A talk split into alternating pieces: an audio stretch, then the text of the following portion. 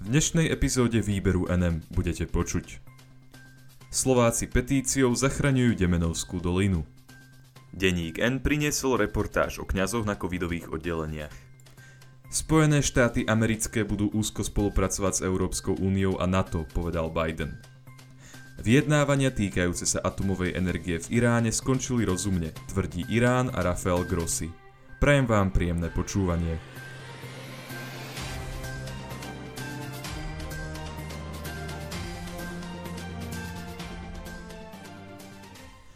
Slováci petíciou zachraňujú Demenovskú dolinu.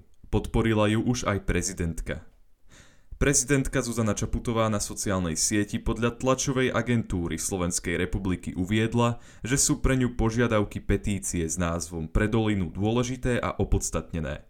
K situácii sa vyjadrila potom, ako sa zhovárala s členmi petičného výboru. Tí chcú to, aby sa v Demenovskej doline výrazne obmedzila výstavba a aby sa v danej oblasti riešila kritická dopravná situácia. Hoci Demenovská dolina patrí medzi naše najvzácnejšie prírodné lokality, dnes sa spomína najmä ako odstrašujúci príklad nerešpektovania ochrany prírody. Prebiehajúca aj plánovaná masívna výstavba môže bohatstvo a charakter prírodnej krajiny nezvrátiteľne poškodiť povedala prezidentka doslova. Prezidentka pripomenula aj to, že má petícia medzi ľuďmi veľkú podporu. V krátkom čase je tu ďalšia petícia týkajúca sa ochrany životného prostredia, ktorá získala medzi ľuďmi výraznú podporu.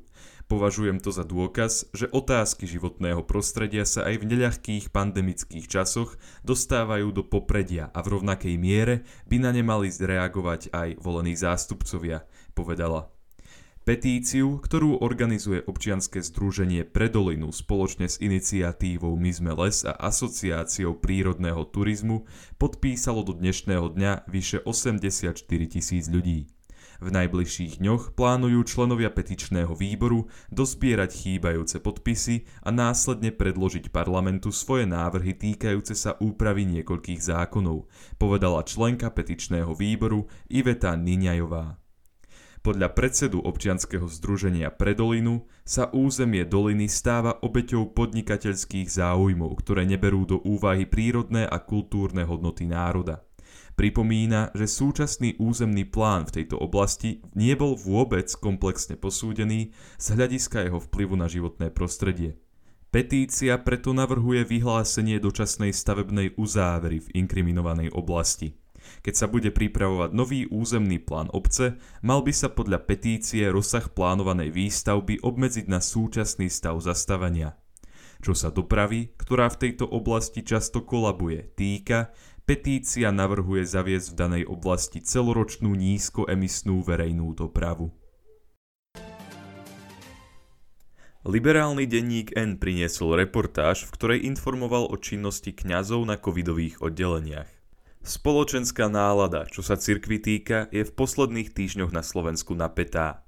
Môže sa to ščítanie obyvateľstva, ktoré obyvateľov rozdelilo na tých, ktorí presadzujú to, že čo najviac ľudí by malo zaškrtnúť možnosť bez význania a na tých, ktorí ľudí vyzývajú, aby sa prihlásili k svojmu náboženstvu. Liberálny denník N do spoločnosti, v ktorej prevláda takáto nálada, priniesol reportáž o tom, ako žijú chorí pacienti na covidových oddeleniach. Okrem iného v tejto reportáži opisuje aj to, ako vyzerá kňažská výpomoc, o ktorej sme vás už informovali v minulých vydaniach výberu NM. Kňazi chodia do nemocníc pomáhať od januára. Začalo to v Košickej nemocnici. V súčasnosti je ich dokopy už 77 a pomáhajú v mnohých nemocniciach na východnom Slovensku. Prvé chvíle v nemocnici sú najťažšie, Človek sa hnevá, prečo práve on hnevá sa na pána Boha, prečo to dopustilo, hovorí kňaz Jozef Kmec. Po fáze hnevu sa aj on upokojil a začal ťažkú realitu príjmať. Rozhodujúce je v tom momente človeka naštartovať, aby začal bojovať a nepovolil. Aby celé telo aj vnútro nastavil, naštartoval a možno aj poprosil blízkych o podporu, píše sa v článku. Kmec spomína aj príbeh istej zdravotnej sestry, ktorá sa k svojmu chorému manželovi mohla dostať iba vďaka svojej zdravotníckej profesii. Keď k nemu prišla, pokúsila sa mu dodať nádej a uspela. Bolo vidno, že je opustený a rezignoval. Keď mu popripomínala, na čo sa má tešiť, kto na neho doma čaká, hneď sa iskierky v očiach rozžiarili. No a ideme do toho. Zo dňa na deň sa to, chvala Bohu, zlepšuje, hovorí kmec. Zamestnanci nemocníc podľa reportáže o kňazoch na oddeleniach hovoria, že je tam vďaka ním lepšia atmosféra a viac pokoja. Všimli sme si, že zdravotníci pri nás aj menej nadávajú, povedal novinárom so smiechom kmec. Pokiaľ je zdravotník ustrojený v obleku, je vlastne neidentifikovateľný. Pacienti, obzvlášť tí v ťažkom stave, vidia pred sebou niekoho, kto vyzerá ako kozmonaut, povedala primárka nemocnice v Prešove. Úlohou kňazov je vytvárať s pacientmi mikroväzby, ktoré zo psychologického hľadiska dokonca dokážu zlepšiť zdravotný stav pacienta. Istá staničná sestra si spomína na to, ako kňazov po ich príchode na oddelenie vítala s tým, že sú im v nemocnici vďační za duchovnú službu. Akú duchovnú službu? My sme prišli pomáhať so všetkým, odvetili jej kňazi.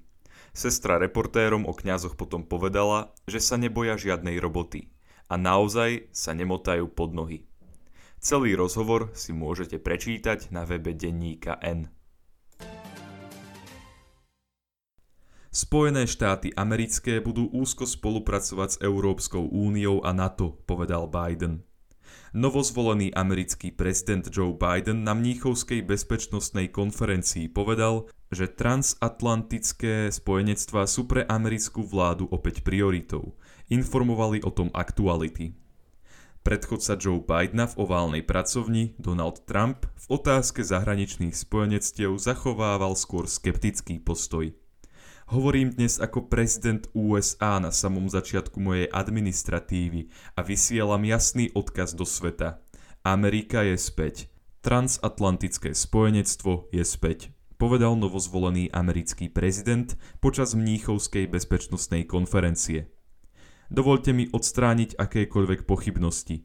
USA budú úzko spolupracovať s našimi partnermi z Európskej únie a hlavnými mestami na celom kontinente – dodal ešte počas prejavu, ktorý bol jeho prvým väčším prejavom na európskej scéne. Novozvolený prezident, ktorý vo voľbách kandidoval za demokratickú stranu a bol inaugurovaný 20. januára, ešte povedal, že Spojené štáty americké sú plne oddané spojenectvu z NATO. Počas prejavu ďalej vyslovil kritiku Ruska, ktoré považuje za hrozbu, ktorá útočí na našu demokraciu. 57. Mníchovská bezpečnostná konferencia sa kvôli pandémii tento rok uskutočnila iba vo virtuálnom formáte a trvá iba jeden deň. Okrem Bidena sa konferencie zúčastnili napríklad Angela Merkelová, Emmanuel Macron, Boris Johnson, Ursula von der Leyenová, generálny tajomník Organizácie spojených národov Antonio Guterres, šéf Svetovej zdravotníckej organizácie Tedros Adhanom Ghebreyesus a zakladateľ spoločnosti Microsoft Bill Gates. Počas konferencie sa riešili témy ako koronakríza, transatlantické vzťahy či ochrana klímy. Vyjednávania týkajúce sa atómovej energie v Iráne skončili rozumne, tvrdí Irán a Rafael Grossi. Do Iránu vo februári tohto roku pricestoval Rafael Grossi, generálny riaditeľ Medzinárodnej agentúry pre atómovú energiu. Jeho cieľom bolo presvedčiť Irán, aby v tejto krajine mohli medzinárodní inšpektori aj naďalej vykonávať svoju prácu. O stretnutí informovala tlačová agentúra AFP, správu prebrala tlačová agentúra Slovenskej republiky. Irán totiž na základe rozhodnutia, ktoré v decembri urobil iránsky parlament, prestane od 23. februára uplatňovať tzv. dodatočný protokol k jadrovej dohode s ostatnými krajinami sveta. Tento dodatočný protokol inšpektorom Medzinárodnej agentúry pre atómovú energiu umožňoval vykonávanie kontrol v jadrových elektrárniach na území krajiny.